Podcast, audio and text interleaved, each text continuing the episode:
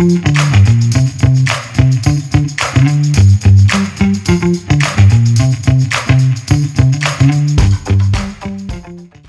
listening to The Running Public. From marathoners to mud runners, we all have the same goal get to the finish line faster. That's right. This podcast is for you guys, the running public.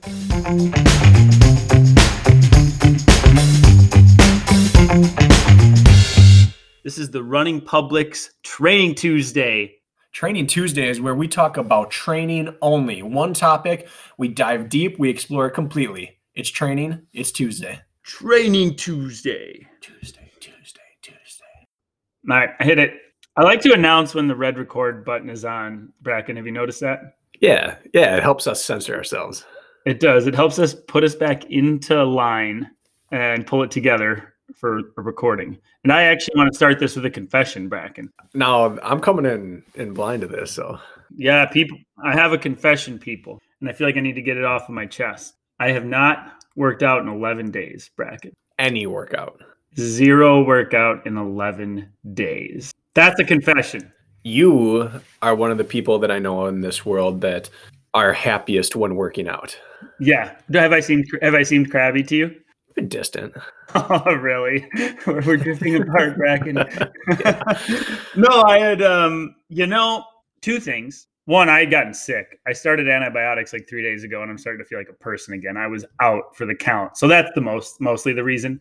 Okay. But in the back of my head, I brought this up a couple times where um, we had Jess uh, O'Connell on, and she talked about putting too much energy into workouts and not enough into healing. And so I'm kind of running with that philosophy. So for the next month, Bracken, I said till November 1st, I'm going to be a somewhat lazy POS. I'll work out a little bit, but I'm going to back off, man. I am just going to reset. Mr. Robert Killian, you know, twice now in the career I've known him, has taken one to three months off of nothing because he's been completely fried. And so I think I'm just going to reset and just have a long, long, sad road back to fitness come November 1st. What do you think about that? I think that's not going to hurt you long term. You know, I didn't catch up on this thread, but you and Ryan Kempson were chatting this morning. And what was that Yes. thread about? It was about recovering from injury. It was. All right. I just glanced. But yeah, we were chatting about re- injury recovery. He asked how the knee was doing, if it's progressing according to plan. And I asked him about his shoulder because he'd had his separation. And then I told him, which I haven't even told you, I don't think. I didn't tell anyone about my shoulder separation Recently? In between the two surgeries. I was embarrassed about how it happened. And so I didn't tell anyone about my shoulder injuries. So I didn't lift upper body for three months because I couldn't. What'd you do? I partially separated my shoulder and I damaged some some soft tissue in there. What did you do to partially separate your shoulder and damage tissue in there? I got blocked violently by the rim on a dunk attempt. You got you got rejected by the rim. By the rim. this was back it was in between the two surgeries when I started getting my legs back underneath me from the first surgery, but I still had my strong leg not totally torn up yet. And I could jump off of that one. And I hadn't dunked yet in 2020. And one of my athletic feats, as many of our listeners know, it's not a feat, but it's one of my personal challenges, is I want to break five in a mile and dunk a basketball for as many consecutive years as possible late into life. Hmm. I started at 17, and you're still going strong. and I haven't missed a year since 17. Be 15 years. How many years it has it been now? I'm 33 now. So six six, whatever, 17 years, 16 years. 16 years. So, but I hadn't dunked yet this year, and I wanted to get one down. I I knew there was a potential second surgery looming. I thought, who knows what happens? What if they find out it's ACL or PCL? I, I could lose my year. And I'm more confident that I could, in three weeks of training, like on December 10th, get into fitness and break five in a mile than I could get strength and explosion back and dunk. So I, ha- I saw an Mhm. op- window of opportunity and I got one down. I scraped one over the front of the rim. and I went for one more. Always that one more. I tried to cock it back and bring it home hard, and I just drove it right into the front of the rim. And it just jarred my shoulder hard. And I was going off a leg I don't usually go off of. So my mechanics were weird and I was unprepared and it rocked me. Push ups overhead press, bench press, even front rack squat position. I couldn't do any of those things. I couldn't do pull ups for three months. See, we still make stupid mistakes, people. I didn't even tell you about it. I was I was embarrassed about how I did it. I mean, we pillow talk. Can't you tell me then? There are probably four people in the world that knew about it. Okay. And they so all lived in my house or the house next door to me. Lisa, your sister, and your parents. Uh, my sister doesn't know. the basketball sister. Me, Lisa, my my dad, and partially my mom. She's not totally aware. So It must have been a really epic, epic fail at a dunk there. it was. I can't even touch the rim bracken, so you're way ahead of me. Well, see, then you don't get to hurt yourself doing it. That's true, but I have gotten a finger or two snagged on the net, and that's almost ripped the shoulder off. on I dislocated a finger doing that. there you go. Well, To this day, I tore a tendon in there. To this day, this digit here, I can push down, but I can't control that because those tendons are not. Yeah, your ring finger is spring loaded. When you push that down, that thing just bounces right back. Yep, but I can't put it down myself. So yeah, I, apparently basketball's bad for me. Two torn meniscuses, dislocated finger, separated shoulder. That's your past life. You're moving on to your next one. And I think um I think point being here is I just wanted to confess to the good people of the running public and to you, Bracken. See, I'm not a coward. I'm not afraid to. Not a coward. I'm prideful.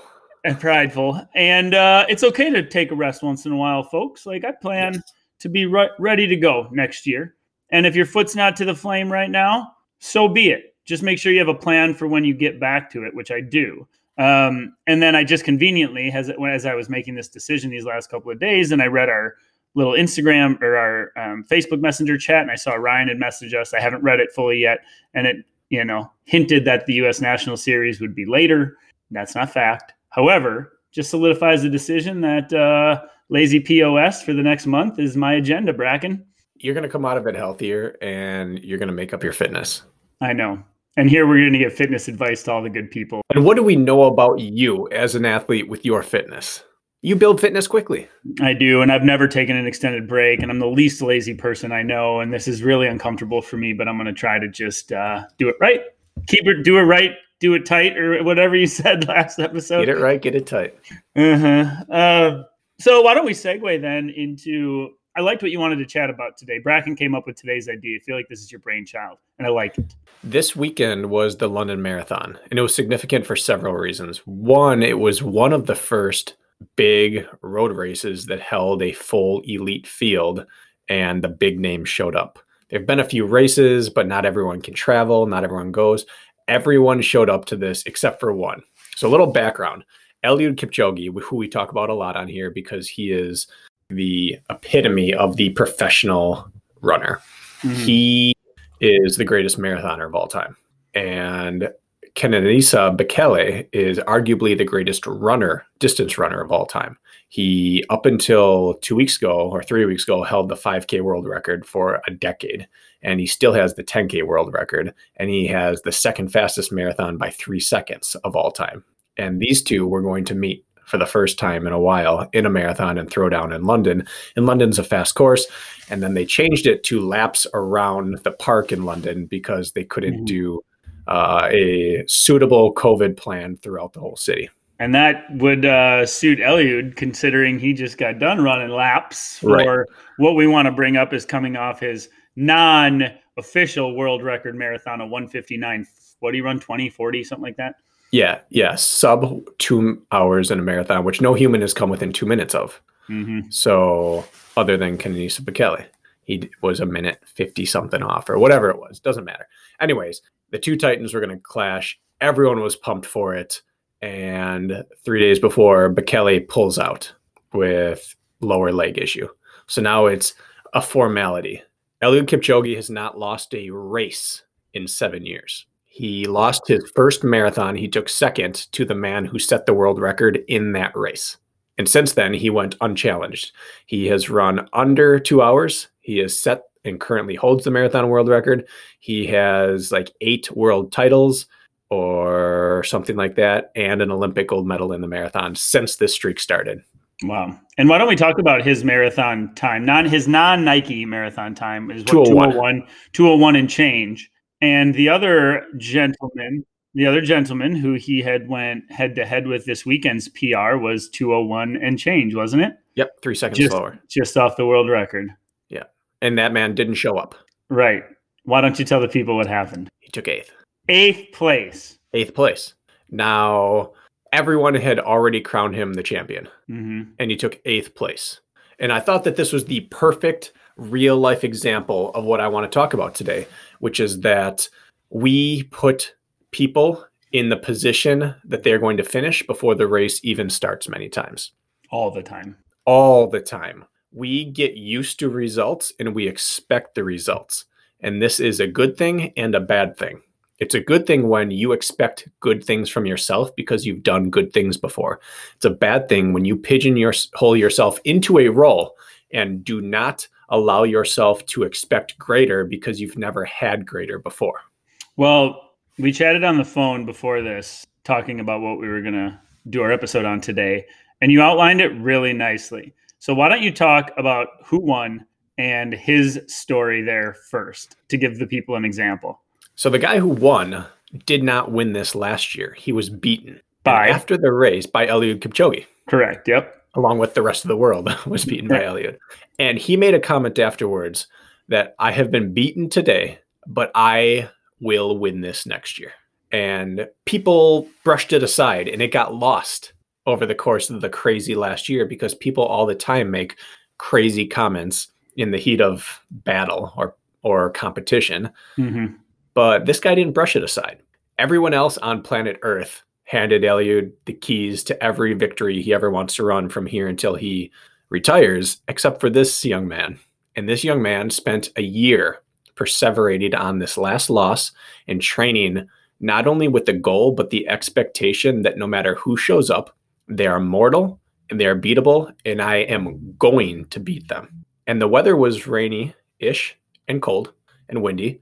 It's tough to travel smoothly right now the other stud didn't show up and the the, the pace I don't believe they're pacemakers, so the pace didn't go out as hot. People thought Eliud will never let the pace lag because he's two minutes faster than everyone here. So all he has to do is run hard.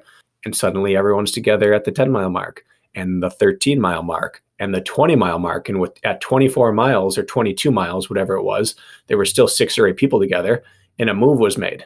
And the pace went from 455 or 456 down to 446 per mile. Mm-hmm.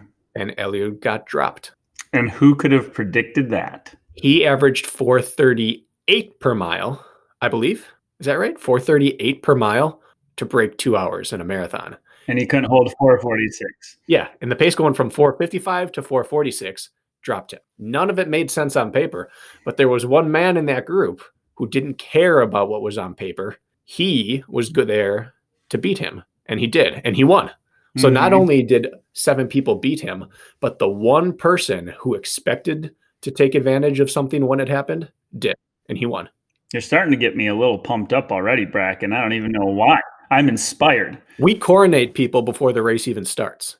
I think this was our interview with Hunter McIntyre. I believe it was Hunter, but I could Yes. be having my. P- it was Hunter. Yes. where he had said like it's very easy for you to go and race and he was i think referring to guys like you and me when he had this conversation and he said you end up running and you end up taking fifth through 10th and suddenly you label yourself as a fifth through 10th us national series athlete and that's where you're going to go and run because the expectation of the people in front of you is that they always will be there and you will always be your role so you comfortably settle in staring at their backs the top five and you kind of watch them slowly drift away because you believe your place is in fifth to 10th. And that really resonated with me because as much as I want to say I'm a tough son of a gun and you're stubborn as heck, I think there is a subconscious there. I think there is a Mhm. psyche sometimes there that you don't a narrative that you don't even mean to create. And I think I'm guilty of that. I think you're probably guilty of that. Questioning if your I've lived in it the last several years. Correct. And so hearing you talk about this this morning got me fired up for that reason alone. And I felt like it was relatable to me. I feel like it circled back to what Hunter said. And I feel like it's very relatable to a lot of people listening. Because you've always, you've never podiumed in your in your age group or in an elite wave. So you sit there in fifth place comfortably and you stare at the podium from behind and you never climb on top. Yeah. But really, could you? The race isn't one. You're right. And I just think it's a great thing to outline today. But it's a point that I think needs to be talked about. It needs to be. And how many times throughout history have we seen an athlete come on the stage out of nowhere and never leave? There was no sign that they were about to arrive. There was no indication that they even belonged there.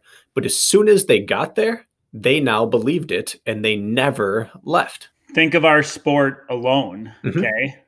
I mean, if we're just talking OCR, Robert Killian comes in back in 2015 out of nowhere, put his place on the map in a sport he did not know and stayed there. You go and you look further ahead to this season, or even Ryan Atkins before that comes in, goes to Killington. Same with Jon Albon, marks their territory and stays there. Johnny Luna Lima Mhm. not had a breakout year. In fact, I think his best finish was 11th or 10th at Spartan Worlds. He had not made a podium in a race, I believe, in like two years. Any race, any race. He went to Euro Worlds and I think took third, and they kicked him off because he wasn't a European. Mhm. And he goes from no podiums to winning Big Bear, and then wins Utah the next race. National Series races back to back because he got one and he knew this is me. And what happens once you break through Bracken? You're, that's your role now. That's where you Stay there. Where, exactly. I love it. Is there anybody else in the sport that you can think of? Man, I You've been around almost- longer than I have. I think almost everyone does that. I I even look at Hunter. Hunter has no right running the way he runs in races, but he doesn't expect anything else. So in the world on the world stage, you see that the Olympics all the time too. There are P, uh, world championships and the Olympics. There are people who show up and make a world championship podium. They medal, they go top three, and they don't do much throughout the in between weeks and months, and then they get back to a world championships and they squeak through the rounds and they wind up on the podium again. Mhm. And there are there are dozens of athletes in every country who are faster. They have better PRs, they have better results throughout the year, they have better natural talent. But when it comes down to the championship race, they're always the one falling off the pack at the significant turning point in the race. And the gamers, the people who uh, just know that, yeah, I'm I'm here to win a medal, they win a medal. Mm. You Mhm. rarely have upsets in middle and long distance running at championship events. And if you do, it's one, not all three, because the people who are supposed to be there believe they're supposed to be there and they stay there. And if there is an upset, that person becomes the new thing. And if you look on paper, for example, and let's just look at the few races we've had either in 2020 or the last ones in 2019. If we're talking about a foot race or we're talking about who has all the tools on paper, Mhm. you would put a number of guys in front of the world championship podium, in front of US National Series podium, other than the people uh, that are on it. We go back to Ryan Atkins a lot. We always will. But what is he, the 10th fastest guy in the field? Mhm. Maybe 15th? I mean, raw speed, 5K type stuff, maybe 10th. Yet he wins the US National Series handily. Yeah. Where is that? Where does that come from? Is that a mindset? Is that he belongs? Is that the fight or die mentality? Or is he the fastest runner? Well, he's not. So what is it? Yeah, and, and it's all mindset. Yep. And there is this false perception. We all fall into this this error. We look at people who have done things in the past and we think that is them now. But we don't apply it to ourselves. We don't look at, well, they took this path to get there. I'm going to as well. We just go, well, Atkins is going to be there. So that's one podium spot gone. Mhm. Rather than he has to go through the same between the ears game that I do during every race. He has to have a healthy body at every race. Eliud Kipchoge has to be healthy and on point. And what happens when he wasn't? It didn't Mhm. happen often, but when it was, you had to be ready to capitalize. And we assume that because they've done it, they're just going to handle their business. But Mhm. they're not machines. No one's a machine. As machine like as anyone is, no one is truly a machine. And everybody is ripe for the picking. know what one of my favorite moments so far in my OCR career is watching Alyssa Hawley win the Seattle National Series race in 2017 when she wasn't even on the radar. And she showed up. She clearly decided that people can be beat. It's nobody's role to win, and she can jump on it. And things happen. Lindsay did fall off of the twister, I believe, when it was first, ish, you know, first out there. But like, that's the point, especially with our sport, that anything can happen. How many times do you see athletes just shut her down? Just shut her down. Have you been guilty of it at times? Yeah. There's been times where it's happened to me. Something doesn't quite go right. I can't tell you in all of my best finishes, they've been made up by taking advantage of other people's mistakes and staying in the fight, even if things weren't going perfect. And and I just think that I just think that people lose sight of that. And I think a lot of people right now are starting to look into the next year already, figure out who they are and their place is going to be.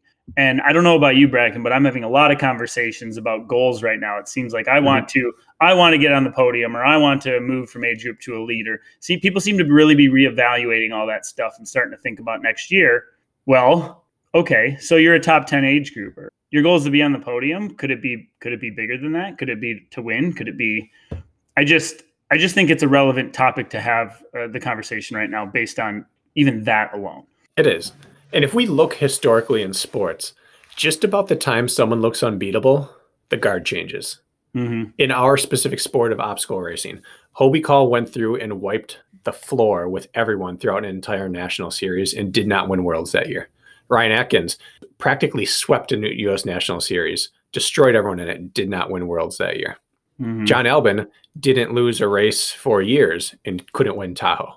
In other sports, you know, LeBron James went to six straight NBA finals, didn't make the next final. Mm-hmm. You know, the mm-hmm. Warriors looked unbeatable, up 3 1 in the finals. Suddenly they lost three straight games and lost the finals. The Patriots were untouchable, unbeatable. Suddenly they don't even have their quarterback anymore. Just about the time that people look like they nothing can possibly remove them, someone removes them. And then everyone goes, Oh shoot, that could have been me but uh-huh. I wasn't even expecting that it was a possibility. Everyone who's on a, a pedestal should not be there unless you're putting them there for target practice. There is no such thing as a pedestal in sports.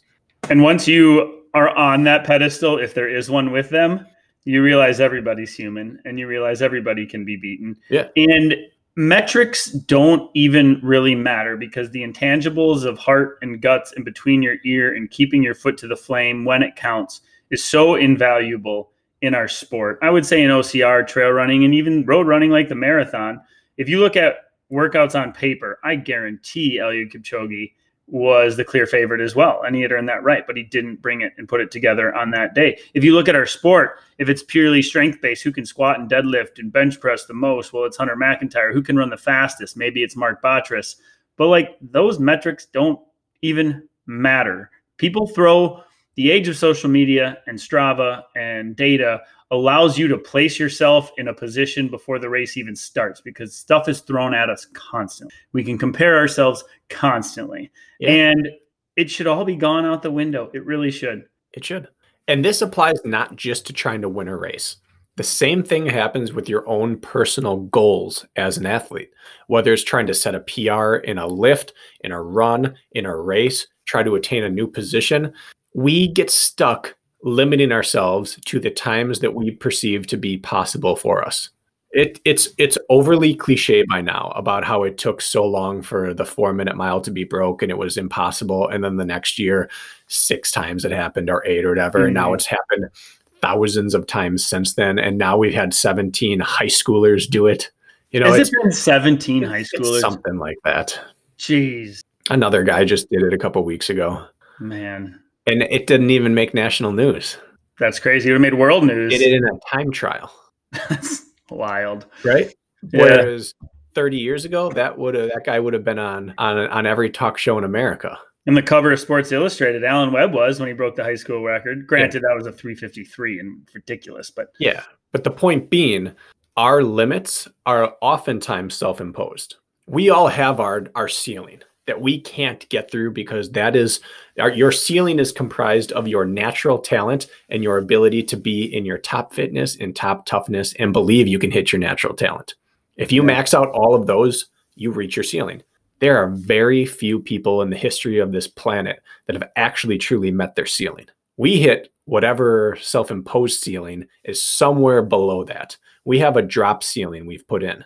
And as everyone knows in the basement, a drop ceiling is awful it looks nice and smooth and suddenly you take it down and you're like oh man i've got an extra nine inches or 13 inches of workspace here. That's exactly how prs are. That's how training mm-hmm. is as soon as you break six minutes in the mile for the first time or five minutes in the mile or 20 minutes in the 5k you might never run slower than that again in your life even if it took you 15 attempts to do it the first time. As soon as it's done it's over. Your new reality is your new time the key is to make that your new reality before you actually hit that time.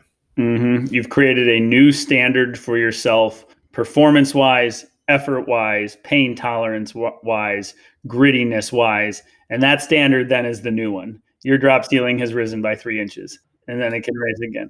There are studies that have tested these things okay. where they do psychology and sports physiology simultaneously, where they do things like you'll be on the treadmill and they will flash brief images of a frowny face versus a smiley face. And across the board, people outperform the frowny faces compared when they're in the smiley face group. They do things where if they put you staring at a blank wall versus staring at an avatar of yourself, you the avatar you wins. And then if that avatar gets a second one that's supposedly a competitor next to you, you win again. You beat your previous effort.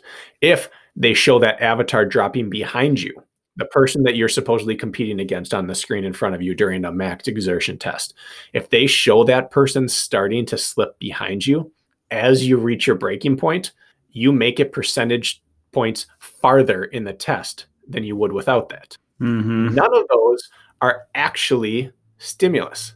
None of those are injectable. None of those are sniffable. None of those are chewable. They are all solely psychological and yet they're real. They're as real as anything you could inject, sniff, or chew. And so the, the, the key is now how do you take those mindsets and apply them to everything you do so that you get that reward on a daily mm-hmm. basis? It's a great question. We should dive into that, Bracken. We should. The first is truly believing. I agree.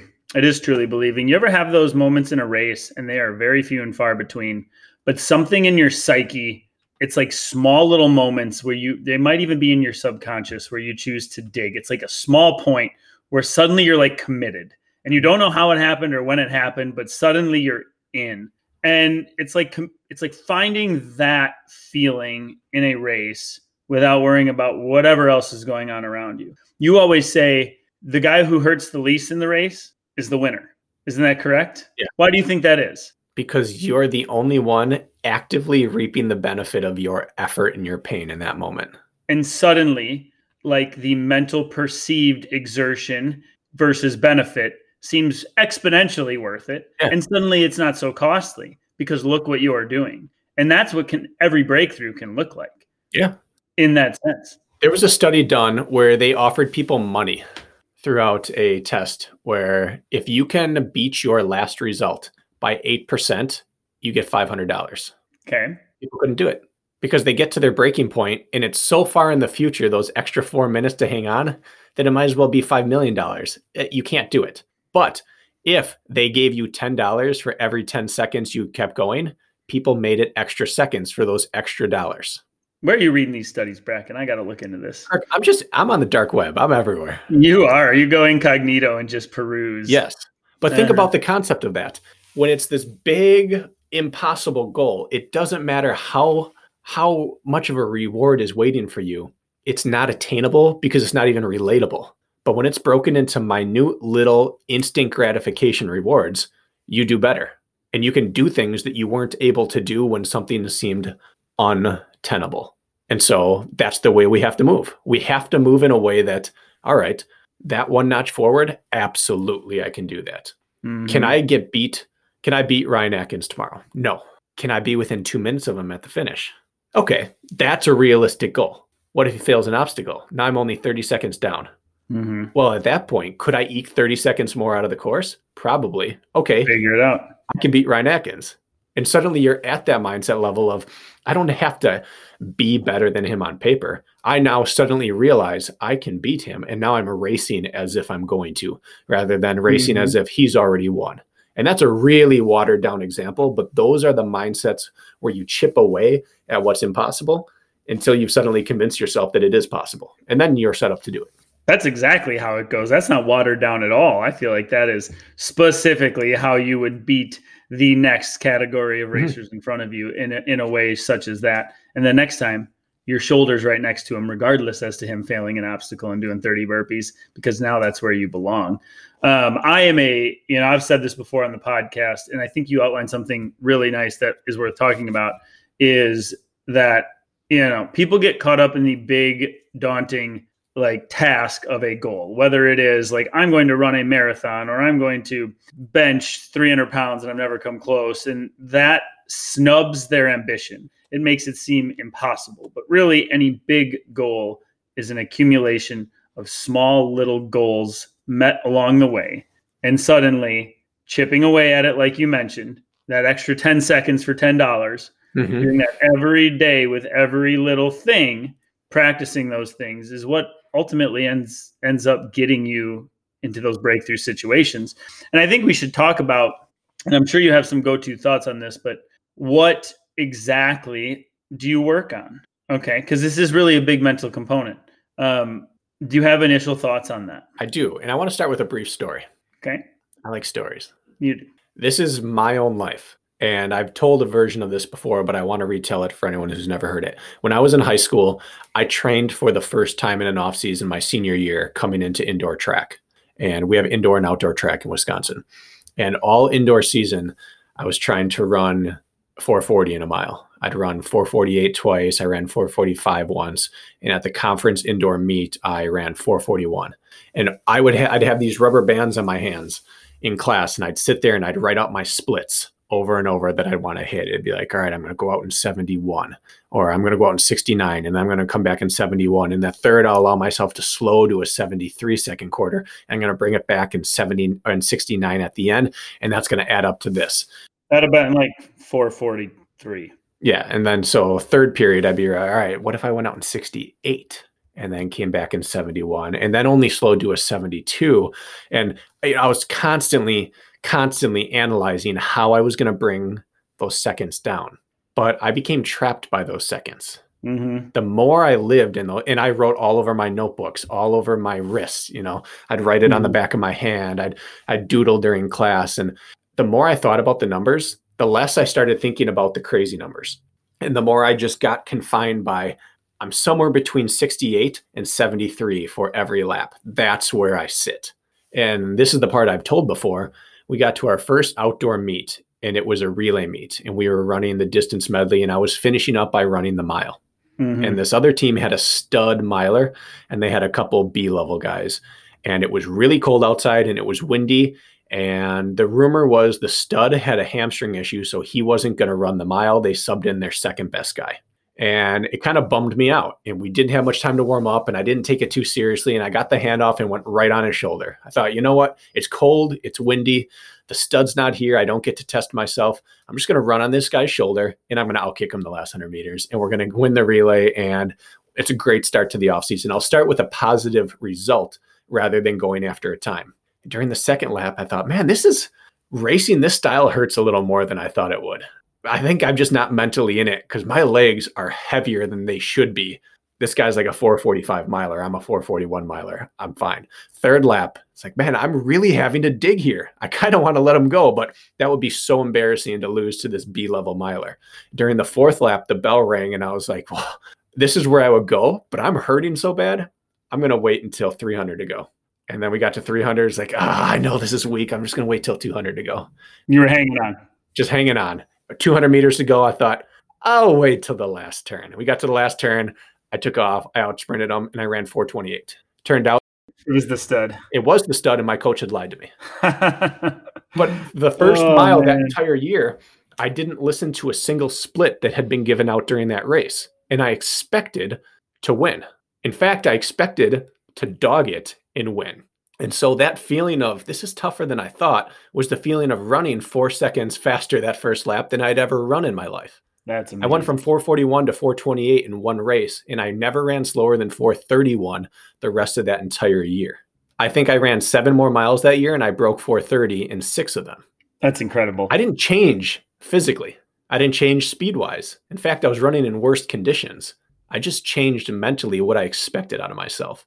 And so that is a long way of saying the first thing we need to change is our thought patterns that we are confined to without even realizing it. I was confined to thinking I need to be between 68 and 73 per lap because that is what I know I need to go out and without blowing up. I never even considered what if I just ran 65 seconds the first lap and then ran 66 and 67 and 67 could I run in the 420s? that was so outlandish, I didn't even consider it.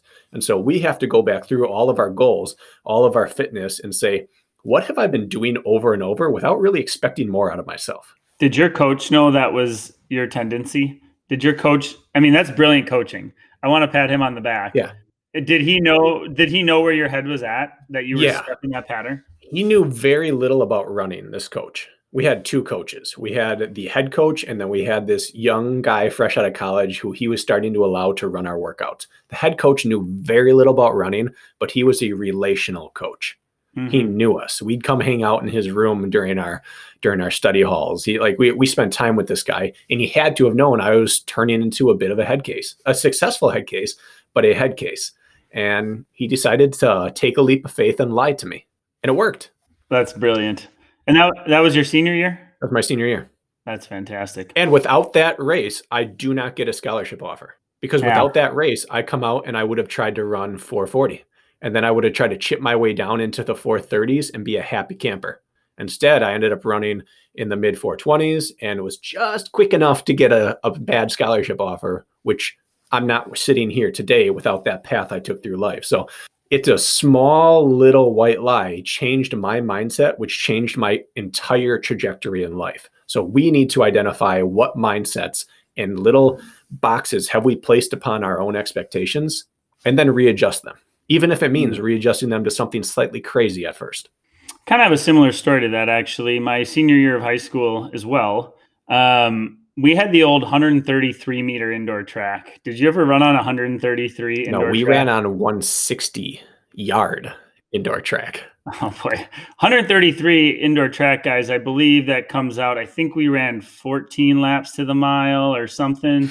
12 and it was ridiculous. So I'd run one indoor mile and I ran 447 my senior year, which Okay. was slow. Okay, I you're basically running turns the entire time. I had won that race. We go to the first big invite of the year. I had not really broken through in the mile. I'd run 438 before.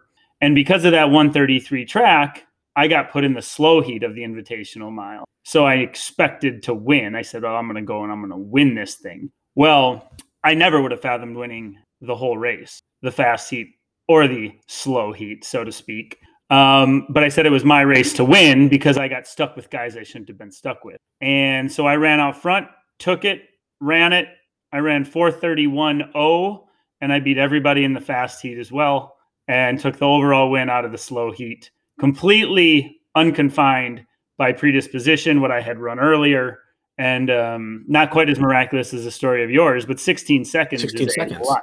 So Yeah. Yep. Um, I, I'm I'm behind on this book. It's called How Bad Do You Want It by Matt Fitzgerald, and we talk about it. I have a couple of my clients reading it. I have now begun, but not um, combed through it all. Do you believe that read would be important for people Yes. in regards to this? Yeah, that and Endure by I think Malcolm Gladwell. Have you read How Bad Do You Want It from cover to cover? I've read cover to cover, and this year I listened to it on audiobook during my bike sessions. and you fell believe in love with it all over again.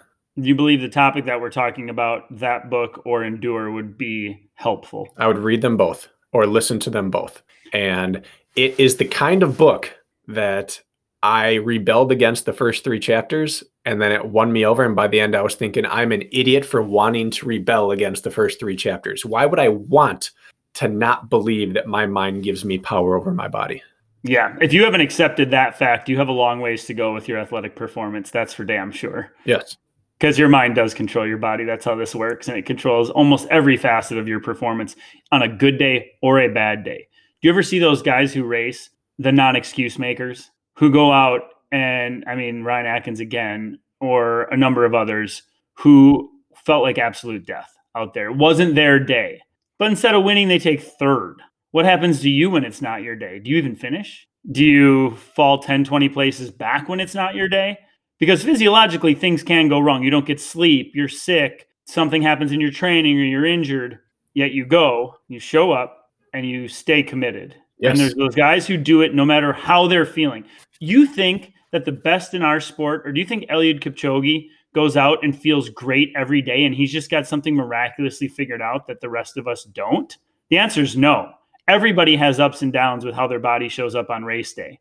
But yet, even guys who show up on race day not feeling well still win even when it's not their day. That's where you really start to figure out who's got the between the ears figured out. I feel like.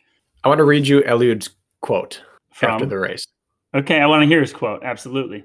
I'm really disappointed, and I'm gonna I'm gonna cut out parts of it for brevity, but I'm really disappointed. But this is sport. It's not the end of the world that I can't win. It's not suicide for me to be beaten. This is sport, and we need to embrace ourselves. Those who are focusing on the winners are always losers, but those who are focusing on winning are always a winner. Mm-hmm. And that's exactly it. He's focusing on winning, whatever winning means to him. He's not focusing on the winner of the race. He's focusing on winning. Wouldn't you love to know if if he had to give you his unfiltered race excuse? What do you think it would be? He gave them. People asked him all his excuses, and he said, "I don't really give any of those. The weather, we all dealt with it. My training was actually good. I'm healthy. I was confident." He said he had an ear blockage. I don't know what that means, but during the race, he said I had tons of ear pressure, ear blockage, and I ended up cramping all down that side. And when the pace shifts happened, I couldn't go with. He said, That's about the only excuse I can give you. Training, mental, weather, we all dealt with it. I can't blame any of that. Mm-hmm. I like that. So, anyways, this is the greatest winner in the history. And he said, You can't focus on being the winner. You have to focus on winning your race. Mm-hmm. You can't focus on the winner. You have to focus on winning the race. Yes. And, and whatever your race is, for him, that might be hitting a split or running with passion. Mm-hmm. It doesn't mean you have to focus on being the winner. Mm-hmm. So, in this, another great example is people in the weight room who can't do a pull up or a chin up or a muscle up or a press to a handstand.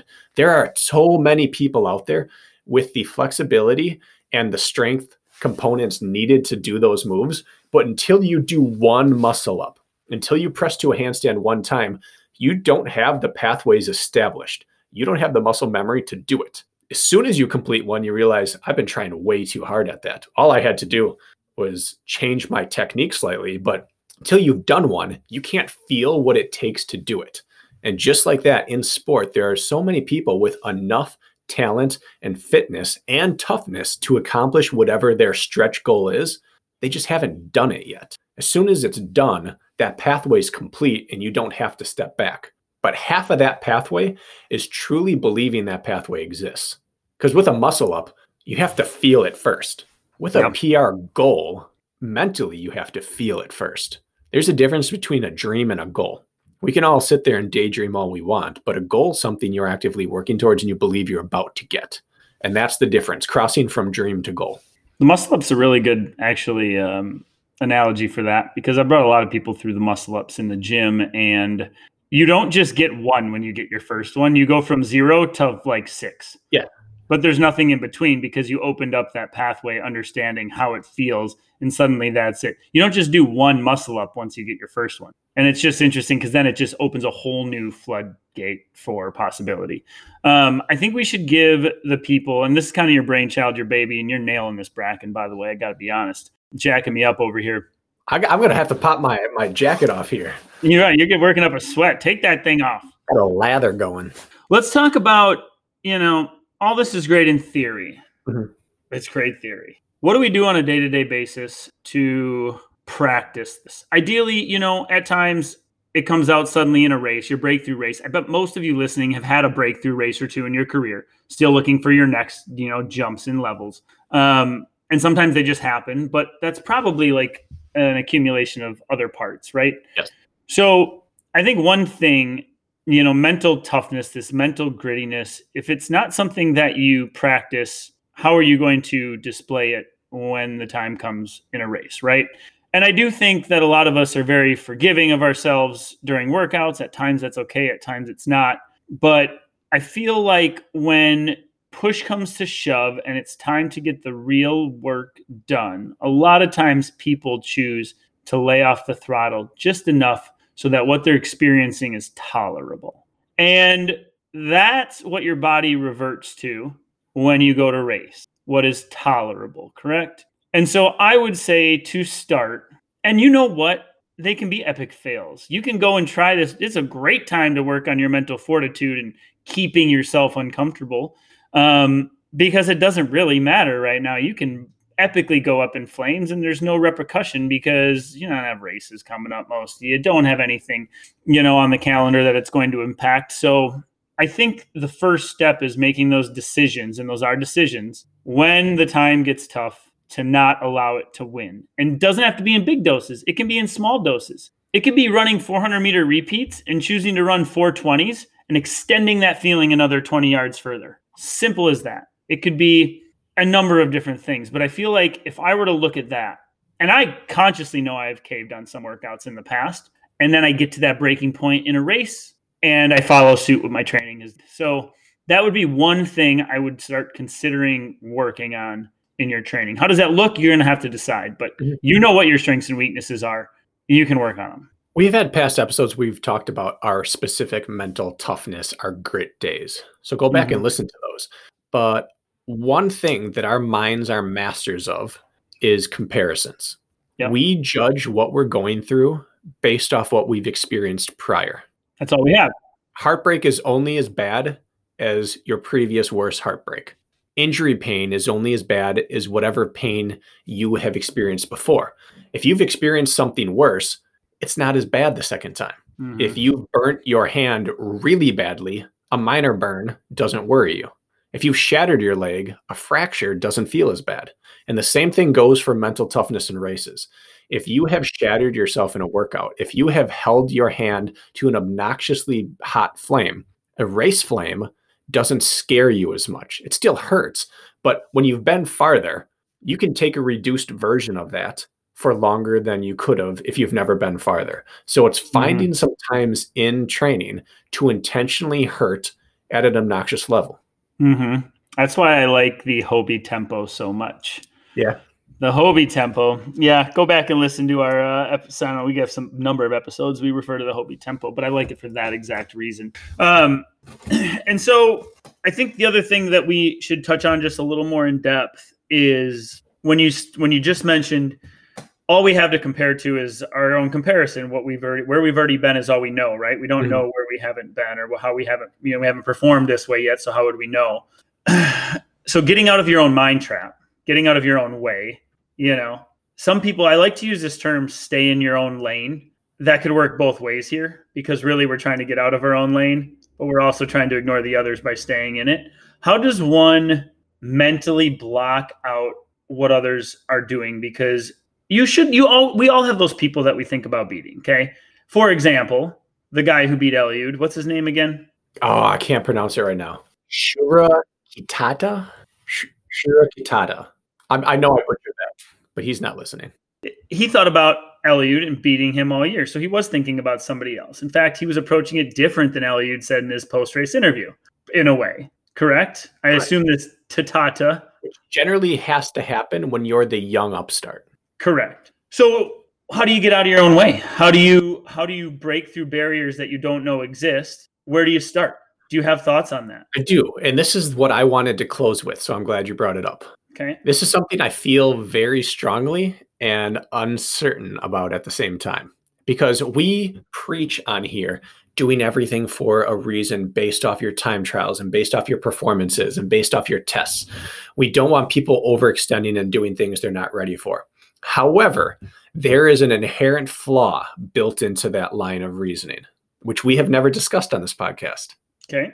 And the flaw of that reasoning is that if your test is flawed, everything you do based off of that is inaccurate. And if the test is flawed based on your mindset, you cannot run the correct pace.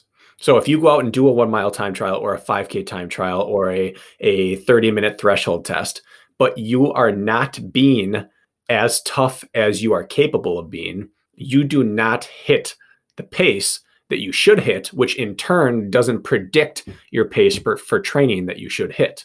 And so, in this off season, a challenge I would make to people is that if they believe they might qualify under that, to take your current interval paces and throw them away. Can Even get rid of the watch. Get rid of any expectation. Get rid of the watch.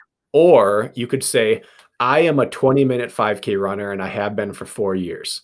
Tomorrow morning, I'm an 1859 5K runner. I'm a 19 flat 5K runner. And now I'm basing all my intervals off of that and see mm-hmm. what happens for a block of training. If you suddenly just say, I'm not basing it off the performances I've always had. For this time, I'm going to break from the rules and I'm going to base them off of the performances that I should be expecting of myself. Run your interval work at that new pace. It's going to be significantly faster, but a good percentage of people will find that they can do it. Mm-hmm. Now, you cannot change your recovery because if you change your recoveries, you are now compromising the workout. Now you're just running at mile pace with mile recoveries, but doing a 5K workout. You have to do the 5K workout with the same scripted, shorter recovery, but you have to force yourself to hit that pace. And if after several weeks it has not become apparent that you've made a terrible, drastic mistake, you're going to be faster and you might just run that 19 flat 5K now. You might have to re engineer your next block of training and reverse engineer it rather than I test, I hit this pace, I can now run this pace. You're going to say at the end of this, I'm going to test and hit this pace, and I'm going to run that final pace from the start. Force yourself into it. Yep. Because some people need it. I agree. And, Bracken's making this sound real nice and dreamy in philosophy. Will there be some crash and burns in there? Yep. Will there be some humbling days? Yep. But that's okay. That's part of the process. You're not going to dreamily step into your, you know, breakthrough goal pace and suddenly like you just nail it your first workout. So don't expect perfection. And we came off of uh, an episode recently which was like off season and base building and what to do and how to do it and where we should sit with our heart rate zones and how we should spend time. Bracken and myself both agree that giving yourself permission to just kind of take the governor off one day is allowed in base phase or off season training. A day you're feeling good or forget about the rev limiter if you want to go and pound like, fine, go ahead, give yourself that day. You're not going to do yourself any harm. In fact, you made good. And this time maybe like, if you want to look at it a different way, giving yourself a mental toughness day where you're where you know that like I don't think I can sustain eight minute pace for an eight mile run. Like I don't even know if I could race it. Yet your ass starts off in 7:30 and you just go do it. And and and you'll fail probably, but you're going to know what that feels like. You're going to know what that pace feels like. So those mental fortitude days are really good to throw into your plan right now. Those those like throw things at the dartboard and see what sticks ideas that don't need rhyme or reason. Like now is the time to do things like Bracken mentioned. Ridiculous pacing that you've never hit. Go out and just grind out a long run that you've never run that pace for for no absolute reason. Right now is like the perfect time. Would I recommend that when we're prescribed periodized training and races are getting closer? Probably not. Right now, yep. Yeah. So I like that. And this is the beauty of polarized training is that it's a built-in safety system. If only 20% of your work is hard and you go too hard on those days, if you're truly going easy on your other days and you keep your threshold work according to heart rate and you just extend for starters on your interval days, you cannot hurt yourself. You can have some extra fatigue, but because it's polarized, you compensate by going easier on your easy days. You exactly. get through that block just fine. And now maybe you realize that pace was better. I'm going to start tweaking my threshold days. I'm going to give myself a little bit more heart rate leeway going upwards. But you're still so polarized that it's really hard to damage yourself if you hold true to the principles of easy days easy. So it gives you permission to be a bit aggressive on hard days. And this is where the difference between coaching and training comes into play. You've got to learn how to coach yourself as well as to train yourself. Anyone can write a training plan, it's changing the application of it to fit your needs. If you can identify that this is your need as an athlete, you have to be able to modify your plan to coach yourself into health while nailing that new application. If you are overextending for six weeks, it's going to be an overextension at first. You have to underextend somewhere else. I'm glad you brought that up too, because um, overexerting yourself or appropriately overreaching with a training run requires that you need to then do the polar opposite of that, which would be like underreach, so to speak, on a recovery day following. Just make sure those principles are in place. I agree. Good reminder there. I want to revert back to something that came up in the Mark Batres interview that we did a little while back. Um, and this is something I want you to be cognizant of as well. I have to be conscious of this myself. Um, and Mark Batres outlined in our interview where his coach was asking him about the marathon and why he fell out of love with marathoning and ultimately came to OCR and he had said that you know, all the words that he listed out when it came to the marathon were negative. It's hard, it's exhausting, I'm fatigued, it's time consuming, it's you know, and, and he noticed he had these really negative mental notes that went along with racing and training. And ultimately, he was, you know, his drop ceiling was stuck pretty damn low because of just the word association, which was now in his psyche when it comes to the marathon. And he moved on, something that was better suited.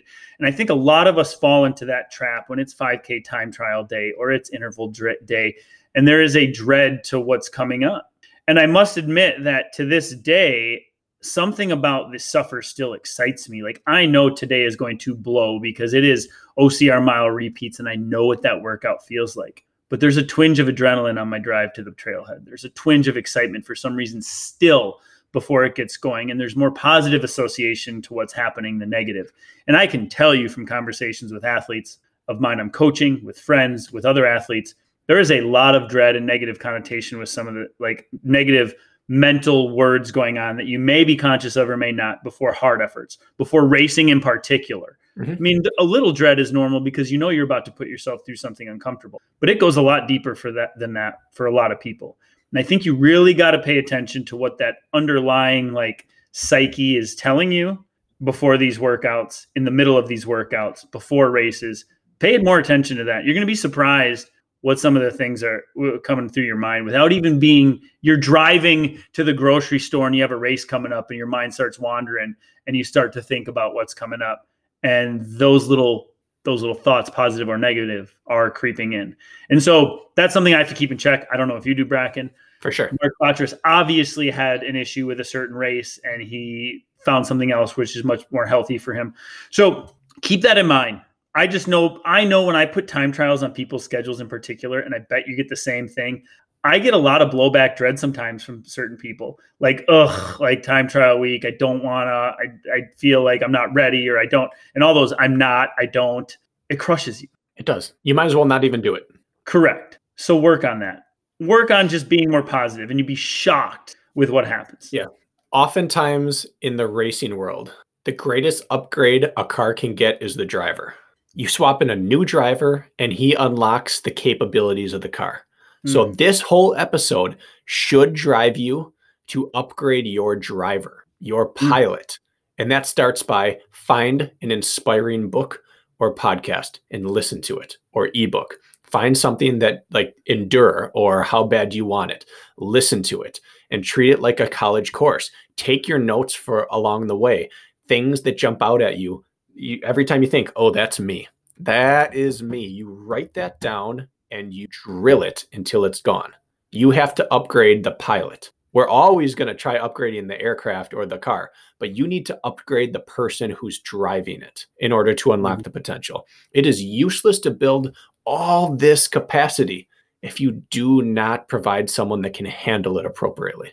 Mm-hmm. You put Mario Andretti into a Prius, and he may just burn some rubber up in that thing, right, Bracken? Yeah, and you put me in his car and I can't handle it. Exactly. So upgrade yourself in terms of how you handle your vehicle. And it has to has to start between the ears. I got nothing else to add to that, Bracken. Thanks for listening, folks.